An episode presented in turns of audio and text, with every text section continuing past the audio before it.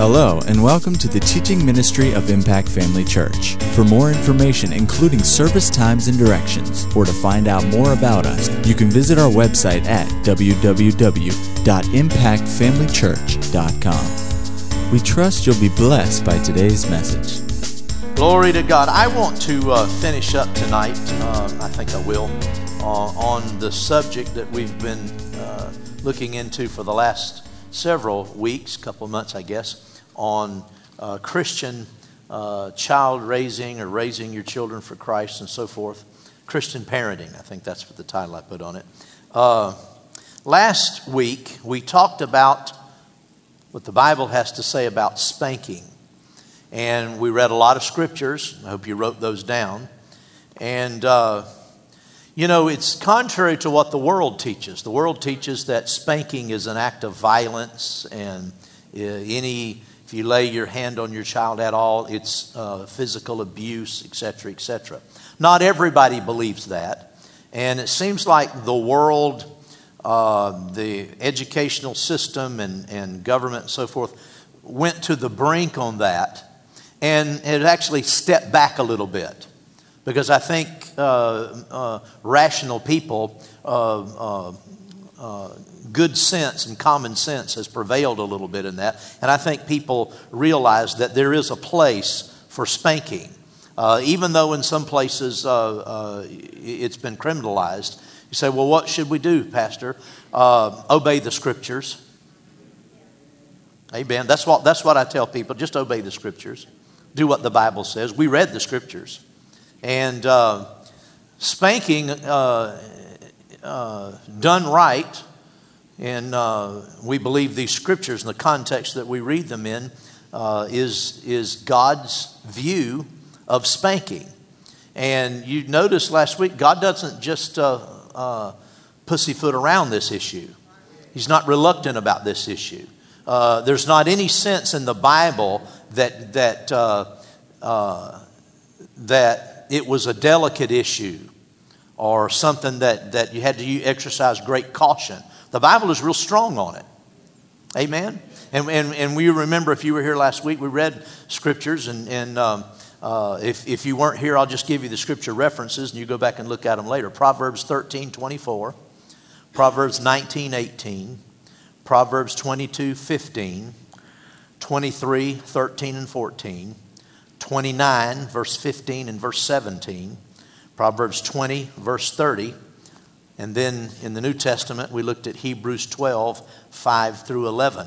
So that's not uh, one or two scriptures, that's uh, several scriptures. And uh, the Bible is very clear that it endorses the right kind of spanking. Amen? So um, uh, we went over that, and then we talked at the very end about Eli and who was a priest in, uh, in the book of 1 Samuel. Remember that uh, uh, Samuel's mother, Hannah, and her husband, they were not able to have children. She was in uh, distress about it and praying and crying out to the Lord. And, and uh, uh, God gave her the desire of her heart. She had this child, and she brought Samuel to the temple as just a young child and lent him to the Lord. In other words, he was there in service to the Lord. He grew up in the temple. And uh, Eli, however, had uh, lost control of his sons uh, because he didn't discipline them when they were young.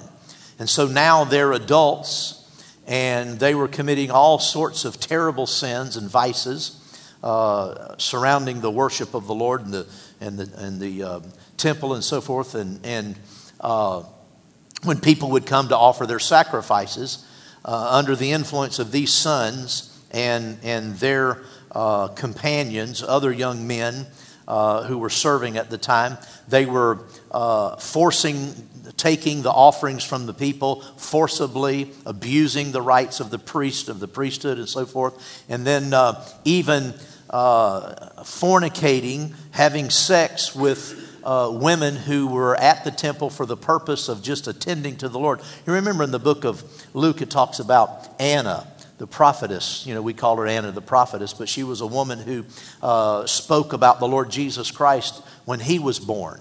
And uh, she was described as an old woman who, for many years, had, had spent her entire existence at the temple. She just was continually in the temple praying and, and just being there to be used any way that she could be and just praying for, uh, for the redemption that uh, would be fulfilled in Israel and so forth. Well, these women that uh, these men were uh, uh, enticing this way were women who were supposed to be at the temple for a holy purpose, and they had abused that whole situation and turned it into just an ungodly thing. So much so that uh, the Lord said to uh, uh, Samuel that the, uh, the people had,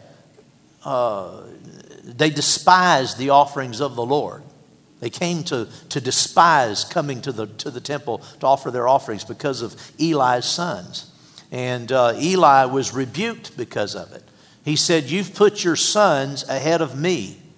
You, you you value them more than me. And because you haven't controlled your sons, he, he, well, judgment fell. The sons were killed. Eli lost uh, his place. Uh, the priesthood was taken away from his family and given to somebody else. So it, it was a, a very powerful message to us that God requires parents to discipline their children.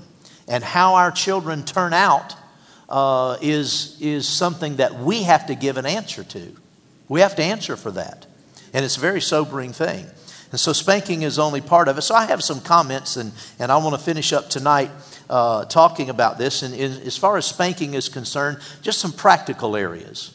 Uh, we should not spank our children in anger. Amen? Now, having said that, I'm a parent, and, and my kids have made me angry many times. Kids will drive you crazy. Just, you know, not literally, but you know. Uh, when, you, uh, when you're raising your children, it, it's uh, child rearing years are very uh, difficult, stress filled years. Uh, experts say that, uh, that marriages are most under, there's more stress in, in a marriage between a husband and wife during the years when they're raising children than at any other time? Well, yeah.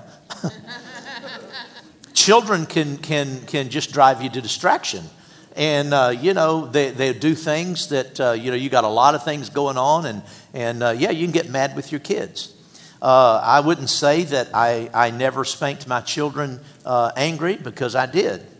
Uh, but it's not in, in, something that you do one thing one time. Yeah, you may get, you know, when your children, children misbehave, they do things that you've told them not to do over and over and over and over, and they can be aggravating. You ever been aggravated by your kids? Yeah. and, uh, and yeah, you can, you can be annoyed. But the point is, you should not uh, habitually be spanking your children uh, in, in anger and out of control. You know, that doesn't mean if you're, you know, someplace and your kids just do something just totally crazy that just irritates, that you won't just, you know, uh, in displeasure, spank them on the, on the behind, pop them. But I'm just saying, if you're going to administer discipline, it's best to cool down. Yeah, cool down. And let, let them know right away, you, you're going to get spanked for that. And uh, let, let the dread of that just work on them. Yeah, uh, that has some value too. But, uh, but the point is, you should calm down and be in control of, yourself, of yourself and not be angry. This is under ideal circumstances, okay? We're all human. But under ideal circumstances, that's what you should do. You should calm down and, and, and spank your children in, uh, uh, in full control of yourself and not out of anger. Not merely to punish, See, very often when, when we spank our children uh, right when they do something and it, and it just ticks us off and, and, and irritates the daylights out of us and we get mad and spank them, we're really punishing them more than we're correcting them. And spanking should be primarily to correct, to correct bad behavior, to show them that there are consequences uh, uh, for what they do when they do things wrong. And so, spanking should have the purpose of administering correction, not just uh, damage, uh, you know, uh, uh, uh, punishment to them.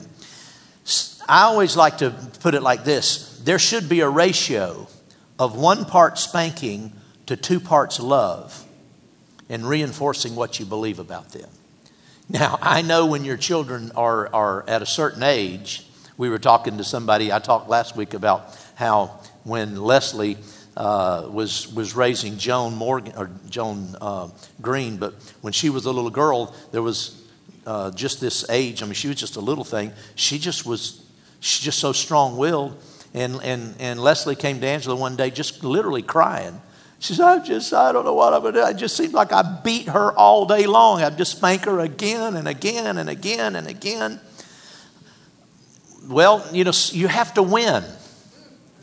You have to win that battle. You can't give up midway through it. I know it's hard. I know it, eh, eh, eh, and, you, can laugh and grin about it now, but when you're in the middle of it, it's not fun. Uh, parenting is a chore.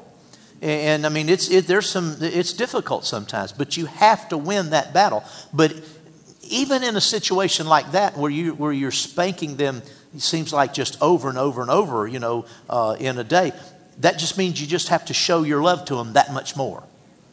So again, it should be a ratio of one part spanking to two part love, reassuring them that you love them, that you believe in them, that you, uh, uh, uh, and so forth. Uh, you shouldn't be remembered when, a, when your child looks back on their upbringing. They shouldn't just remember you as the parent that beat them all the time. And if you show them the right kind of love while you're doing it, they'll oh, they'll remember the incidents, but it's not what will come to mind when they think of you. When I was growing up uh, and a teenager, I had a, a, a, a, good friend, a very close friend, and uh, his dad worked uh, for the railroad and he was gone a lot. And uh, this, this, when we were teenagers, my, my friend told me about this. This really uh, bothered him. His mother, whenever he would do something wrong, his mother would say, You just wait till your daddy gets home. You're going to get it when your daddy gets home. And when his daddy got home, he got it.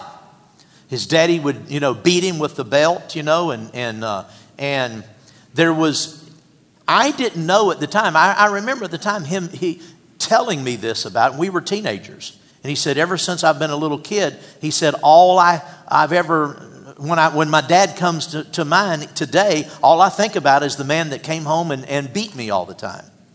And I didn't realize what an impact that made on him until uh, uh, no, we'd lost contact with each other. Our lives have, have gone completely different directions. Uh, not, he's not serving the Lord. But recent, about uh, five years ago, maybe six years ago, we got back in touch with, with each other online. And uh, in our correspondence, uh, he has mentioned even in recent times. His dad has, has died, his mother is, is gone now, and uh, it's just he and his uh, uh three siblings. But he, he still, uh, the issue with his dad is unresolved. He still talks about how his dad would beat him all the time.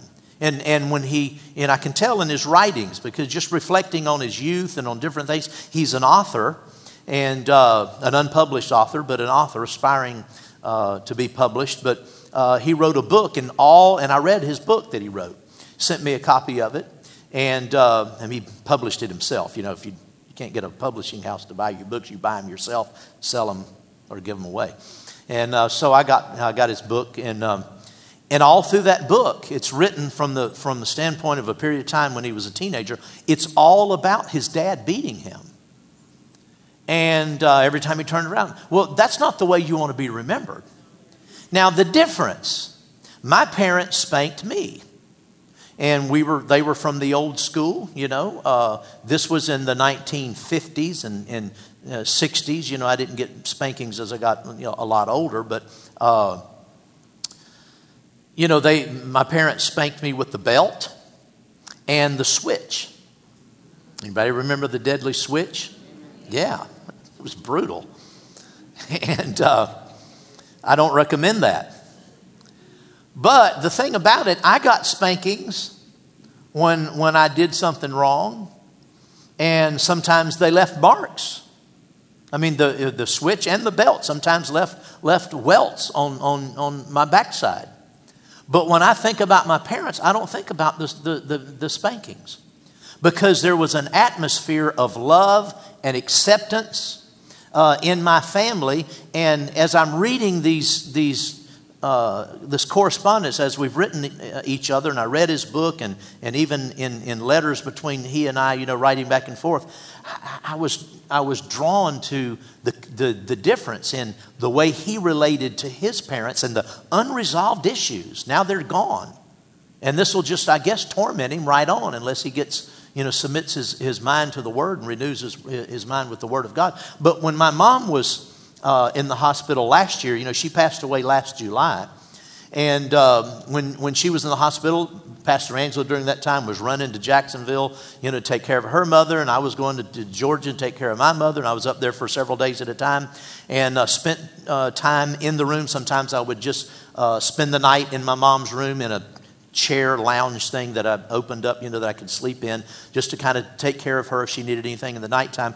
But one night we were talking, and I said, I want you to know that as a pastor, I, have run in, across a lot of people who, who have all these unresolved issues, all of these conflicts as adults. They have all these complicated conflicts with their parents, and it torments them.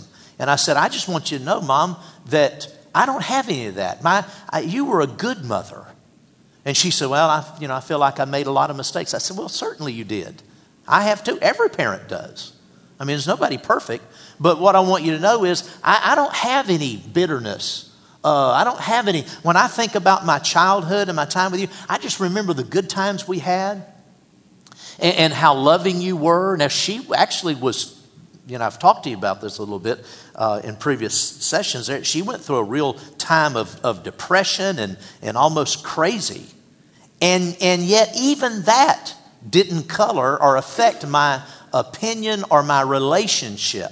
And because I remember the, the times when she wasn't like that, how loving she was, and, and what a just a, a wonderful childhood I had. And, and, and my dad, too, how he played with us. And now he, he was killed when I was 11, uh, and so most of my memory is, is from a real uh, you know, immature standpoint or, or frame of reference as a little kid. But I remember my dad playing with us, even though he worked a lot and he wasn't, uh, he wasn't home that much. My mom stayed home and took care of us, uh, four children. But I remember, even though I was spanked, I remember my childhood with fondness. Have fond memories. And the spankings aren't what, what come to mind. When I think about the spankings, I laugh, just like tonight. I, I talk about the switch, and many of you, you know, grinned, and, you know, I'm, I'm assuming you, you have the same experience I had. That uh, uh, your parents, even though they were strong and disciplined, you know they loved you. Well, that's what you want. And you get that doesn't happen uh, unless you unless you show them your love, because you don't want it to turn out like my friend, where you know he just remembered his dad as this man that just came home and beat him over anything he did, everything he did, and it kind of I guess it kind of stacked up, you know, when he was away from home because his mother would never spank him, and that's wrong. That's a wrong thing to do. Putting that off on one parent, so one parent becomes the bad guy. Uh, that's not a good idea, and. Uh, so uh, he evidently didn't, uh, and I knew his dad as teenagers, and he was, you know, an old fashioned, hard, you know, tough big guy. I mean, he was like this John Wayne persona to me. I remember one time in, in uh, high school, there was a, a thug. Back when I went, and many of you, went to school, there weren't any police on campus. There, the campuses weren't fenced in. And uh, uh, police would show up every now and then, you know, do a drug raid or something, but they weren't there all the time. And uh, sometimes these, these hoodlums, like small gangs or one or two people, would infiltrate the schools. Kids that were dropped out of school and they were tough guys and they'd come in on campus and start fights and stuff. Well, there was this one particular really bad dude had it out for this friend of mine. And uh, just tormented him and would come into, into you know, we had a big study hall and one, one uh, uh, hour, and this guy would come into the study hall, which was in the auditorium, and pick a fight with my friend right there in front of the teacher. And they were afraid of this guy because he was really mean. And uh, so he kept harassing him. And so uh, one afternoon, uh, Chuck, my friend, had, had told his dad what was going on. And uh, one afternoon after school, there was a 7 Eleven up close to the high school. And everybody, kids would go up there and hang out sometimes, you know, before they went home. And uh, another guy that I knew that went to my church had a 57 Chevy. And uh, he and this bad guy, this real tough guy, hoodlum, uh, were in that car. And the hoodlum and, and somebody else, this bad guy, was in the back seat. And Chuck's dad drove up in his old beat up pickup truck, had Chuck in there. Walked in, I'll never forget it. He walked over to that 57 Chevrolet, threw open that door, and his, he, he was big like Larry. Where's Larry Green? Big like Larry. I mean, his hands were like this, his fists were like this big around when he balled them up. Just gigantic, just a big old guy. He just grabbed this little punk out of the car, dragged him out on the ground, and said, If you ever speak to my son again, I'll kill you. And he just laid there. He looked like. So, so he was, you know, he was that kind of a guy. But unfortunately, you know, uh, my friend only remembers him as the dad that, that beat the daylights out of him all the time. So that has to be uh, seasoned with a lot of love. Are you out there? Uh, improperly administered, that is, without reinforcing your love for them, spanking can become a form of fighting with your children. They do they misbehave and you spank them and they misbehave and you spank them and they misbehave and you spank over and over and over and over and the result then uh, can be nothing but resentment. That's what happened to my to my friend. Uh, he grew to resent his father for the spankings. So spanking should always be when your child should always understand the spanking in the context of your love and your, and your acceptance of them. Amen? They need to know that you, that you believe in them. Even though you're spanking them, even though you know they've done wrong, uh, they need to know that you believe in them that they're going to make it, that they have value, that, you, that they're going to turn out right, that, that they're good, uh, uh, and you're spanking them to reinforce the good, to correct uh, bad behavior so that they don't turn out right, uh, don't turn out wrong because you, you're determined to make sure they turn out right. That needs to be the message. Amen? Uh, just some final thoughts, and, and when we're done, if you have some questions along this line, uh, I'll be glad to take questions and, uh, answer them best I can. Uh, as a parent, be relatable to your children. Don't be an old fuddy duddy. Amen? Particularly if it's, it's, it's, it's particularly uh, uh, demanding the, the, the older you are in relation to your children. I was, uh, Pastor Angela and I uh, had children very, very young, and, and, and I don't advocate this at all. Uh, we, were, we were parents when we were 17 years old, and our, our oldest son was born. That's, that's not the way to do it. But there was this positive side to it that we were still very young when our children were growing up. Uh, when, when Steve went to college, uh, his freshman year, when he started, he was 17, I was 34. And uh, because of that, you know, we, we, we sort of had to grow up together. And he I was still a child, and he was, he was, he was, he was rightfully a child, and I was just uh, struggling to grow up. Uh, one time, I, several times, I told Angela when she wouldn't participate in, in, in uh, some of the drugs and some of the other things that, that uh, I was involved in. I said, you're, you're just, it's like I'm married to my mother. You're just like this old lady. She said, Well, one of us has to be an adult. and, and she was right. Thank God she, she was the adult. But, um, but still, it's important that you be relatable. That you just don't be, like I said, an old fuddy duddy. Have a sense of humor with your children. You know, humor is, a, is, a, is an important uh, ingredient to any relationship. Marriage, I mean, it doesn't matter, any relationship, humor, God gave us a sense of humor. You wonder about some people where they lost it along the way, but, but God, humor is a good thing. Humor takes the edge off a lot of uncomfortable situations and, and, and, and, and smooths out our relationships and our personalities. Well, you know, it's good to have humor in the house with your kids. If you grow up in a house where, where there's uh, laughter and fun, it'll pay rich dividends. You, your children will remember. I remember my dad chasing us down the hall. He would turn the lights out and close all the doors from the bedrooms in, in the hall so it was dark, and he would take his false teeth out and chase us down the hall. Ooh, you know, and we would just laugh and run and uh, you know, you, you, need to do things like this with your children. It's important. Uh, joke around some, like I said. Create a warm and, and light-hearted atmosphere. Create a warm and light-hearted atmosphere. That will balance well against the, the times when you have to uh, administer discipline. It's important. Uh, understand uh, your, your kids' lingo. Learn something about their away from home culture. You know, kids have an away from home culture. They're, they're, they have their life with you, and then they have their life when they get away from you with their friends and, and so forth. Uh, learn something about that. Now, don't necessarily use their lingo. the last thing you want to do is try to appear to your children to, to be one of them because it will not fly, I can tell you that you'll, you'll come across as really ridiculous. And so you don't need to try to use their lingo seriously. But see, I would, I would pick up on the things that uh, my kids would say that I would overhear and say, and, and I'd joke around with them about it.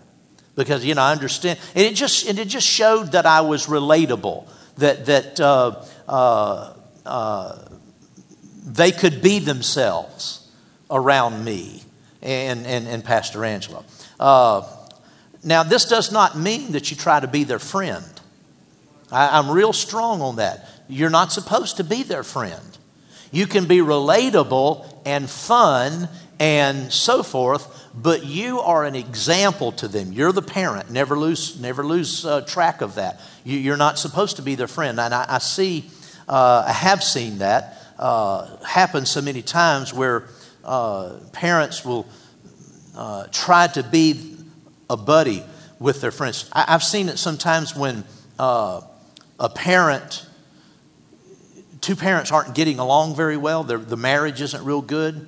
I've seen sometimes that one of the parents uh, uh, become attached to their child in a way almost as a substitute for the relationship that they don't have with their spouse. And, and they almost treat that child as an adult.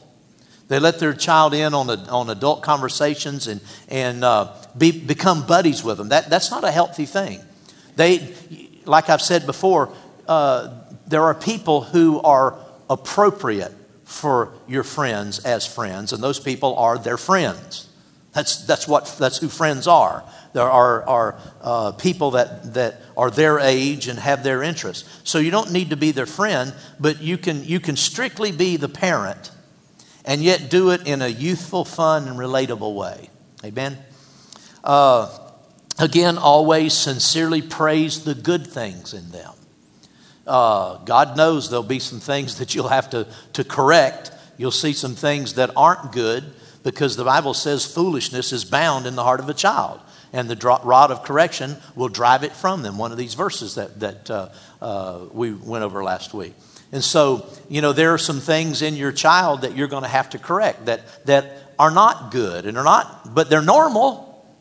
They're normal. Don't, don't be upset about it. Don't, you know, don't, uh, yeah, your children are going to lie to you.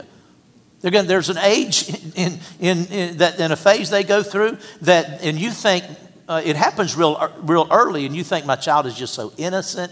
He's just so, you know, he's just not aware of wrong. And then, and then one day you'll discover that your child is just bold faced lying to you. He knows what he's doing. Just said, Did you do so and so? No, sir. And, and you know every, uh, full well that they're just lying to you. Well, don't be overly upset about that. That's just something that children go through. That's the, that's the tendency of the flesh. That's the old man, you know, the, the flesh man uh, manifesting itself, uh, looking out, you know, for, covering their own behind, you know, and they're going to go through that. Don't be upset about it.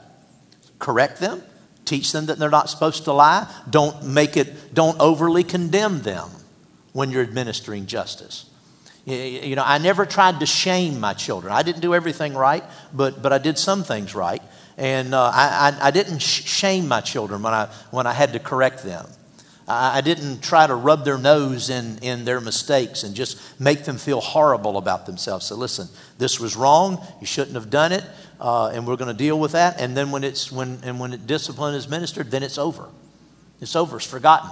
If it happens again 10 minutes later, we do it all over again, and it's over. If it happens 10 minutes later, we do it all over again, and again it's over, it's forgotten. Uh, that, that's important. Uh, so always, and so we, are, we were always, uh, well, not always, and we weren't perfect, but this is something we tried to do consistently. We tried to praise the good things, anything that they, that they did, any you know, my, my two, two kids had completely different personalities. One was strong in one area that the other wasn't strong in, and then the other one had, had attributes and, and, and, and personality traits that were wonderful that the other one didn't have. Well, I, you know, if you're not careful, one child can think, well, you love the other one more than you love me. And so, uh, and, and, and if you have one child that is outstanding, in some particular way. They're, they're, they really excel, whether they excel at school or at sports or in some way they just got a, a, a, great personality and people like being around them. You know, they're real outgoing. Maybe you have another child that's not so outgoing, that's more uh, reticent, more reserved. You know, if you're not careful, the, the one uh, who lacks certain uh, uh character traits or certain personality traits will begin to feel like they're inferior and you don't love them enough. So you have to make sure you, you uh, point out the positive things in, in their personalities and, and, and so forth and praise them for those things. For those things. And that just means that you, you need to communicate acceptance all the time, even when you're spanking them. There should never be any doubt that you love them and that they're accepted that even though you're, you're, you're, you're spanking them and you're not happy with what they did, you're still happy with them.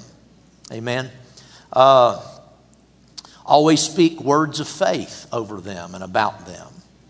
Uh, you know, I, I constantly told our kids that they were going to grow up strong, well, smart.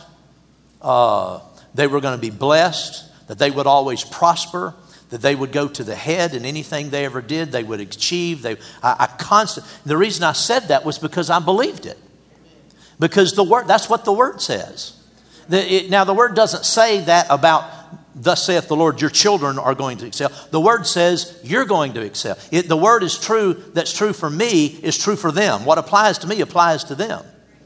I, I remember when our kids were, when we first went into the ministry, uh, before that, I had a good job, and uh, we made a decision, and, and parents uh, have to decide on their own what to do about this. We made the decision that Pastor Angela would not work. She quit work uh, right after uh, the oldest one was born and stay home and take care of the children. Well, I made a good enough living that we were able to live comfortably. We weren't uh, wealthy, but you know, had a good job and and uh, had good Christmases, you know. Had, they, bought, they got a lot of toys. Uh, if there was anything they needed, they got. Um, you know, if we, if we went out to eat and did, you know, just we had enough money that it wasn't tight and they, and they enjoyed life. When we started the ministry, uh, we left all of that security and, uh, you know, it, it kind of came as a surprise to me. I didn't really know what we were getting into because I didn't really intend to stay and pastor this church. But once it became obvious that that's what we were doing, and it also became obvious that uh, uh, with about uh, 25 people, uh, I'm not going to have exactly the same lifestyle I had before for a period of time. And, and you know, we, we didn't discuss our financial. Uh, uh, any, any financial strain that we were ever under or anything. Our kids never knew about that. They don't need to know those things. But uh, I also knew they were accustomed to getting pretty much what they wanted for Christmas. And uh, I, I, when the first Christmas, in, in, preparation to the first Christmas after we had uh, moved over here and started this church with just a handful of people, I, my boys were real small. How old were they? Six and ten.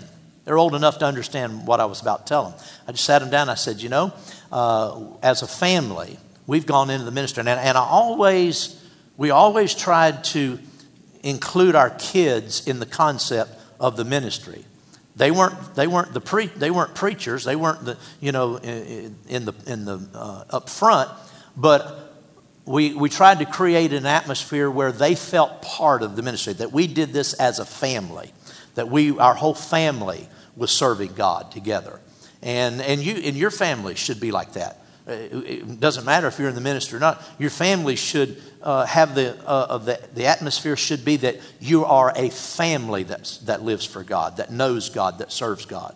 Not just, it's not just something you as your parents do, you as the parents do, and they just tag along. Help them understand that, that you're in this as a family. And we talked about God's grace on our families. And so uh, I did that, but I, I sat them down. I said, you know, there, there, there might be a Christmas or two because the church is young and we just have a handful of people and there's not a lot of income. You know, there might be uh, a few uh, Christmases, one or two or a few, or some lean years where you might not get as much as you used to get for Christmas. But I said, boys, you mark my word.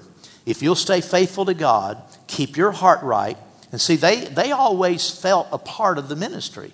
And I said, if you'll always uh, uh keep your heart right and serve God with me, and, and, and not be resentful, the day will come you'll have everything. The day will come, you mark my words, you'll prosper, you, you'll, you'll, you'll excel. It, it, God will pay you off. God will, God will uh, uh, return what you give to Him.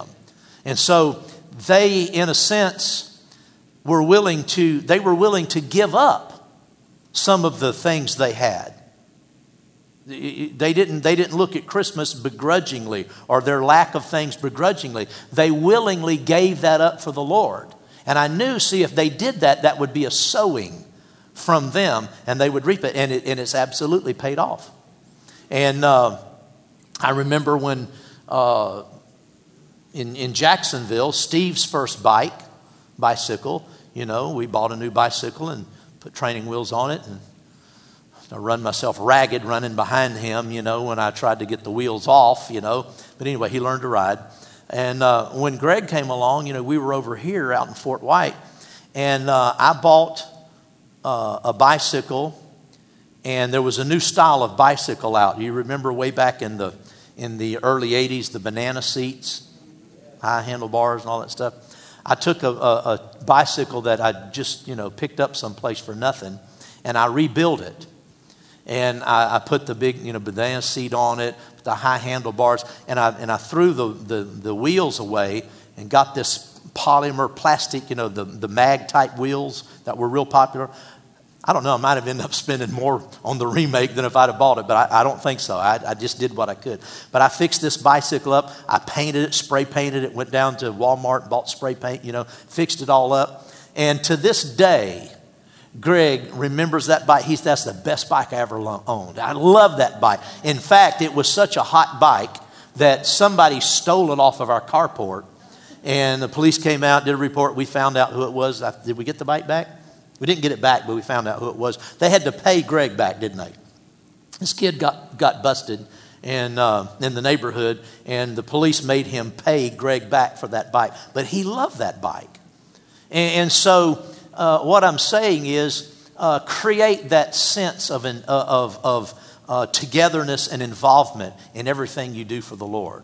And, uh, and so I, I, said that to say, you know, to illustrate the fact that we always told our children that you're going to make it. And, and you're going you're gonna succeed. You're going to excel in life. The grace of God, the hand of God is on you and will be on you. And uh, God, God honored what we said. Amen. Hallelujah. Uh, and then again, just tell them often that you love them. Just tell them often. You know, we, we just, that's something that was, was often said around, around, our, around our house. You know, we just, we said it all the time. I love you every time we greeted one another. You know, we put them to bed and we woke them up. If we went to pick them up from school, you know, we were always very affectionate, you know, hugging one another, saying, I love you, I love you. That was just the atmosphere we had. It's important. Like I said, that, that causes the spankings to disappear in their mind. Amen? Hallelujah. Do you have any questions uh, uh, along this line? I'm finished. We've got about 15 minutes. Uh-huh. Uh, why don't you take this mic so, so people can, because they probably have the same question you're asking. Yeah, when, when spanking a child, um, you know, when you said you, you know, we all had a switch that we used to get whipped by, and we kind of laughed at that. What should you should you use something to spank your child and, and not your hand?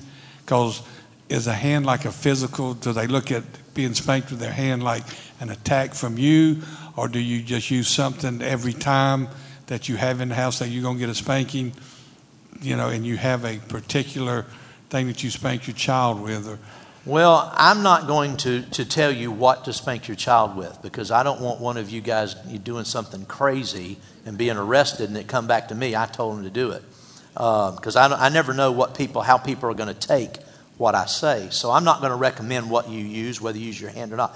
But I, I really think, and I might be wrong. Maybe some of you are, are more trained in this. Uh, but this idea that using your hand to spank your child communicates a personal aggression towards them. I think that psychoanalysis gone gone wild. I, maybe I'm wrong because uh, I, haven't studied this, but I never I never felt like I would have preferred my parents spank me with their hand. I'm gonna tell you. Uh, and and there comes a time when your child is a little bit bigger. Just in my experience, I, I couldn't effectively communicate what I wanted to with my hand. Okay, uh, uh, it, it needed to be something that, that they understood this is going to hurt. And uh, so, uh, in answer to part of that question, I'm, I don't buy personally. You might, and you might be wrong, and I'm, I might be right, and I'm wrong. But I didn't. I never bought and do not buy the idea that there is some kind of a psychological, you know, connection. You're going to warp your kids, you know, by using your hands. That, that they tie those things. That I don't think kids are nearly as complicated as as we think they are in those terms. That's just my opinion. And so uh, uh, just do whatever you think is best. Uh, in, in, in line with the scriptures, moderation, uh, not to, to inflict any kind of serious uh, uh, harm on your children. It should hurt. That's what spanking's all about. It's not a pat on the back, it's a pat on the butt. And it's supposed to hurt. yeah. Anybody else? Can you talk real loud or you want to come up here?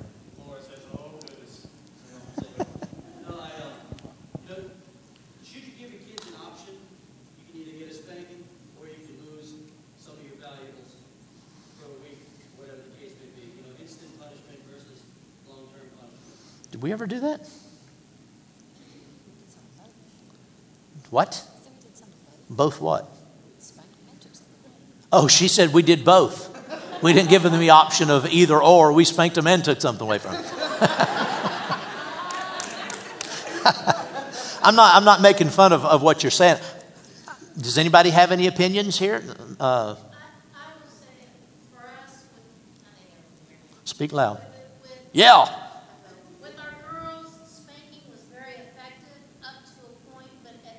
Yeah.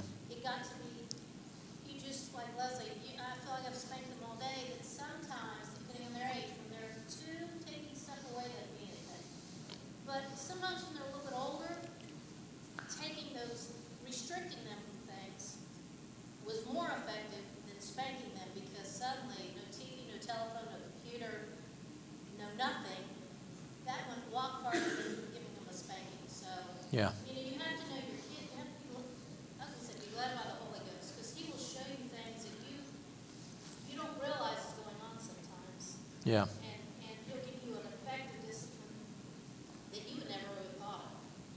Yeah. I, I agree with that. Anybody else have a comment on that? On that point? So I talk real loud. Give me this. I'll just walk around here.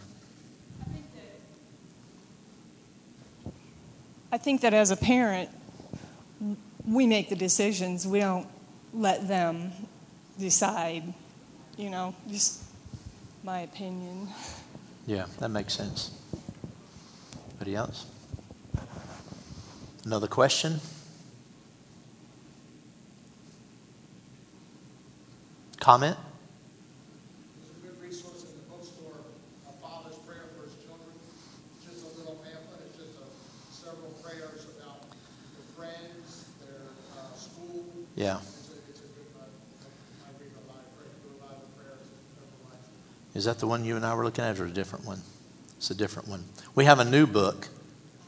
She haven't put. We just came across a new book the other day. She got one copy of it, and we'll, we'll get some more of those. And it's prayers that uh, you can pray um, for your kids, and, and it'll be similar to that, just another book.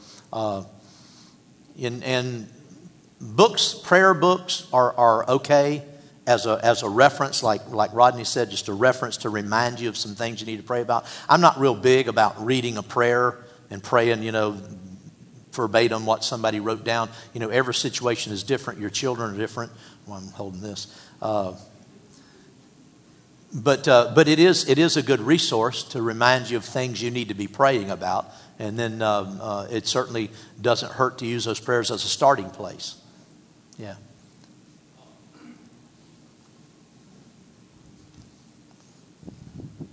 I just think the thing I got out of this, um, I tried to do was, and, and it really, uh, the point was driven home to me when you were talking about the your friend and his dad, is uh, the relationship you have with your kids. Yeah. It's like you have a relationship with God. Got to have a relationship with your kids. And this guy, obviously, he'd come home, and like you said, he was the boogeyman. Mm-hmm. And you wonder what kind of relationship he Didn't ever had. And uh, you know that's you know, hopefully what I have with my kids, and I always encouraged them that they had to have their own personal relationship with the Lord Jesus. So, anyway, that's my two bits. Yeah. Yeah. It's good to have John and and uh, Christy. I mean Crystal. Crystal. Uh, the, like what you were saying about your Crisco. friend, um, that's a question I have. You know, because you know we we're just been what almost two years. We haven't had. We're planning on having children. Uh, these are we're like eating this up, all this information. But uh, from what my experience is, I'm older than she is, and my dad did spank us and all that. But I have you said I had the memories of the switch, the belt, and the police belt. But I also had the good memories. But my brother, on the other, other hand, he, he tends to think more sometimes, doesn't he? Sometimes of the anger, the, the discipline. And I was wondering, you know, what do you, what would be a way to express how to get out of that? You know what I mean? Like a faith thing to pray or to talk. If you For bring- him? Yes, yes, Yeah. sir. You know, Yeah. just just to help him out because that's a good question. It's a good issue that I'm sure a lot of people struggle with.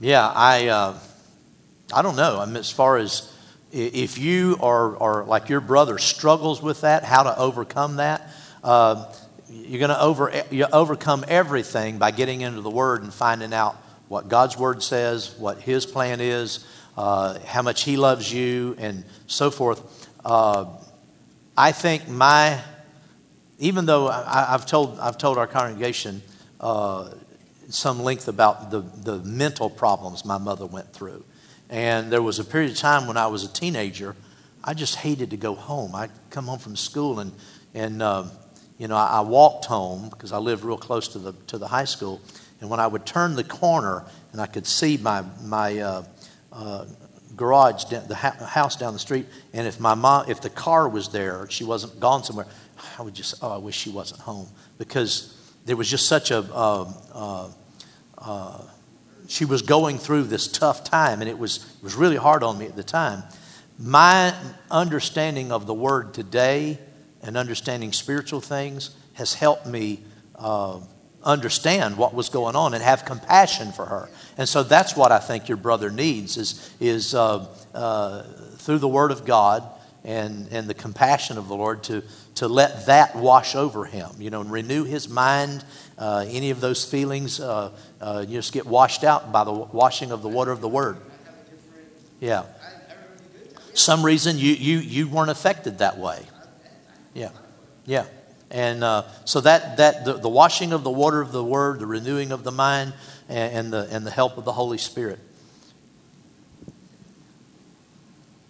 I just want to tell you a quick little story. Everybody knows that I was gone six weeks on vacation, and you know, three months out of the year I'm unemployed because I work for the school board. Well, my son is transferring over to adulthood. He's 19, and he was getting to that unappreciative stage. I said, okay, well, we're going to do something here. I said, guess what, son? You're stuck with the light bill for three months. And he was like, Well, that's not fair because I need to buy this and I need to do this and da da da da. So Mama's gone. I left him and my nephew with the light bill, and they had to feed themselves. When I come home, he goes, "Oh, mom, I didn't even know that it was this hard." I said, "You only got half the light bill. You didn't get the rest of the bills. You just got half of a light bill." So that really showed a lot of appreciation there, just walking them into adulthood. Yeah. Yeah. Yeah, they need to know how the world really works. When we were, and you know, you can people do different things. You don't have to do this, but what we did is when our children started driving, when our kids started driving, uh, we we made sure they understood this was a privilege. It's not a right. You know, you don't have a right just because your friends have cars and drive. You don't have a right to, to this. This is a privilege, and uh, so uh, we we made them, you know, they, when, when we added them to our insurance, our insurance went up. We made them pay that, the increased cost our insurance. It's, this isn't for me, this is for you. If, if whatever it goes up is your bill. And that was their, that's what they had to do. If they were going to drive, they were going to pay for their insurance. And they paid, oh, certainly, they paid for their own gas. They paid for their gas anytime they went anywhere. If they wanted to go, if they didn't have gas money, they didn't go. Uh, and they worked, you know, odd jobs and different things, you know. Uh, uh, we bought them cars when they were in as graduation presents from from from from high school. Each of them, when they graduated from high school, we we didn't have the funds to buy them a car, you know, completely and pay for it and give it to them, and and we didn't philosophically we didn't think that was necessarily the best thing to do because again we wanted them to have responsibility. So we bought the car, we paid for it, put it in our name, but we paid half the payment, they had to pay half the payment. So they, we gave them half a car. Huh? Yeah, they were responsible for the insurance on their car, any maintenance on the car. They paid their, their, their insurance uh, and, and half, the, uh, uh, half of the car payment. We just we felt like it was important that they understand responsibility and what it cost. You know, as you get in, as you start transitioning into adulthood, you, you need to right away understand that, this, that there are responsibilities that go along with this. That's just what we did. Yeah. What's your opinion on the old adage, it takes a village to raise a Uh, if the village is a spirit filled village, I like it. Well, this, this is my point. Obviously, there's dynamics in different families. Not everybody in my, my family has, you know, the, the beliefs that I have. And, uh, you know, my, my mother, for instance, is living with me now. And she can be, you know, how do you tell your mom to back off? Uh, back off, mom. I know, I know, I know. Huh? Say that again. yeah, yeah, you're going to have to establish some real uh, ground rules because that's your house. You know, she's living with you, and but it's your house and your family.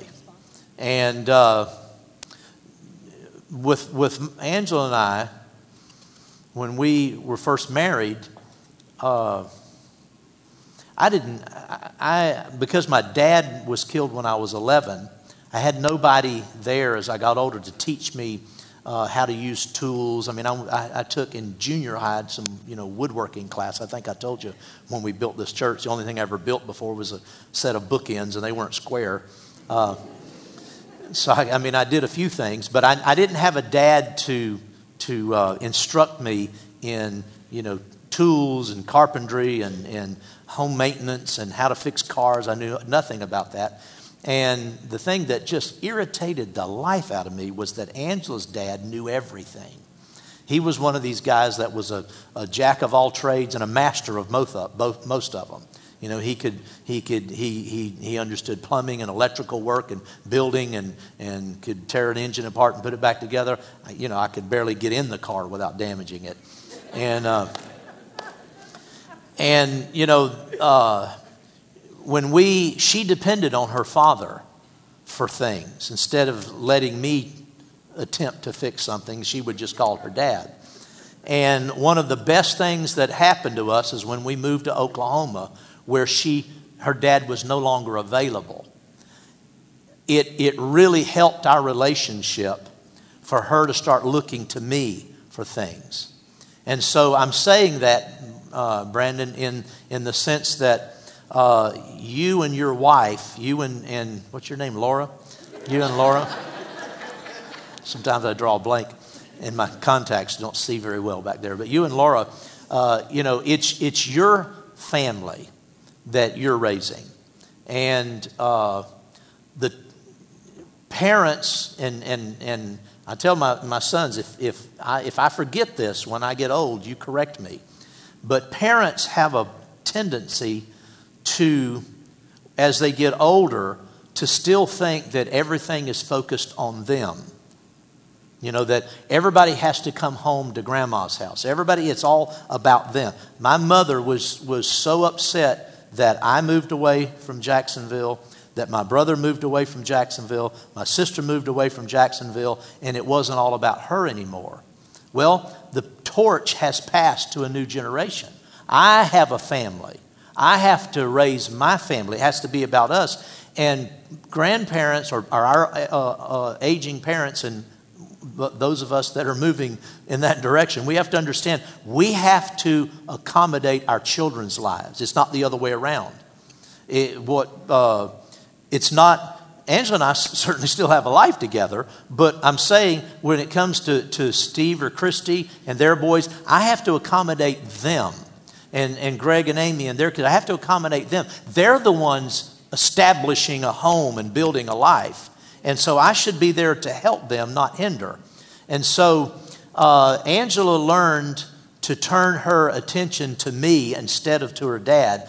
I learned very on, very early on, that I had to stand up to my mother, where my wife was. Angela, my mother fought, and Angela fought uh, when we first got married over our discipline where the kids were concerned, because we we we were we were determined to make sure that our children turned out right, and they thought we were overbearing, or my mother did, and she and Angela would fight. And I had to come to the place where I said, Mom, this is our family. This is, the, the, this is, these are our rules, and you're going to have to step back. It did a lot for our relationship for me to put Angela first over my mom. I had to do that. And uh, so I'm just saying, where you know that's your that's your, uh, Laura and, and Brandon, that's your home, and you have to respect your mom, but you're accountable to God for for how He's leading you to raise your family. And uh, uh, what was your question? I'm sorry, I'm sorry, I've rambled on here, but what was your question again? Seriously. Well, remind me because I don't know what I've touched on. Oh yeah. Yeah. What I, what I know, what I think about a village to raise is this church. This is the village I want my children. And uh, I know some parents, if anybody says anything about their kids, we're over a couple minutes, if, but if anybody says anything about their kids, points out that their child was misbehaving or corrects them, some parents just go ballistic, get offended and mad. How dare you say anything to my child? How dare you be critical of my child?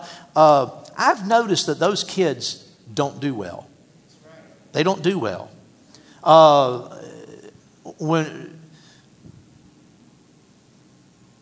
when we were when we first started the church, I was probably a little more sensitive about it because uh, preachers' kids can oftentimes be held to a different standard and a higher standard and an unfair standard than the other kids. And so, as long as I, I didn't perceive that going on, I was okay with anybody in the church. You know, if, if, my, if, if Greg or Steve are doing something, you know, that they shouldn't have been doing, somebody sees them, we'll just correct them. And, and I've seen that parents that, that are that way, that just you know, you trust one another. You're, you're all friends. You're in uh, family together in, in this church family. Uh, I know Greg and Amy are real good about that. You know, if, if, if anybody uh, says, you know, I saw, you know, Nate doing such and such, I say, oh, well, we'll take care of that. They don't get offended about it. And so it's good to have a, a, a, nurturing village like this, in my opinion. That's just my opinion. Because you can see things sometimes that, that I wouldn't see. Amen. Does that help? Yeah. Well, one more. Go ahead, notice.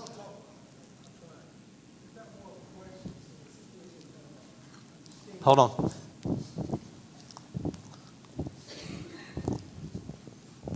Uh, I guess if y'all don't know me, I'm, I'm Otis. I'm with the two girls that come in, Ocean and Alana.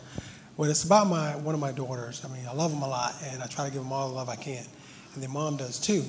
Um, but there's a little situation I guess if you guys understand later on as you get to know me better. Um, my oldest daughter a little more sensitive, and I'm trying to understand how to deal with her because, like, if I don't call her throughout the day, or if sometime I don't give some type of attention that she wants, she goes overboard. It's like she breaks down. She's like crying, bawling out, and I'm like, okay, how do I deal with this? Now the other daughter, on the other hand, I'll call once a day, and I'm like, hey, how you guys doing? You know, Daddy loves you, miss you, and she's fine. But the older daughter, she's more like, well, you didn't call me back, and it's like, I'm talking about like overbearing. So I'm like, I don't know, I don't know what to do about that. I mean, Yeah. Well, uh, talk to me about it sometimes because it's it's not something that you know we can solve uh, publicly like this. But I'll be glad to talk to you about that. Be be, be very happy to. Uh, I do, I'll just say this: I think it's important that uh, our kids understand that the world doesn't re- revolve around them uh, because it truly doesn't.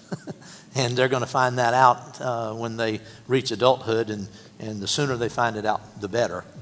Uh, so we never allowed our kids to, like I said, uh, uh, I remember something Nancy Dufresne said oftentimes. I've heard her say several times that her mother used to say uh, something to the effect that uh, life is too short for me to allow you to ruin my life.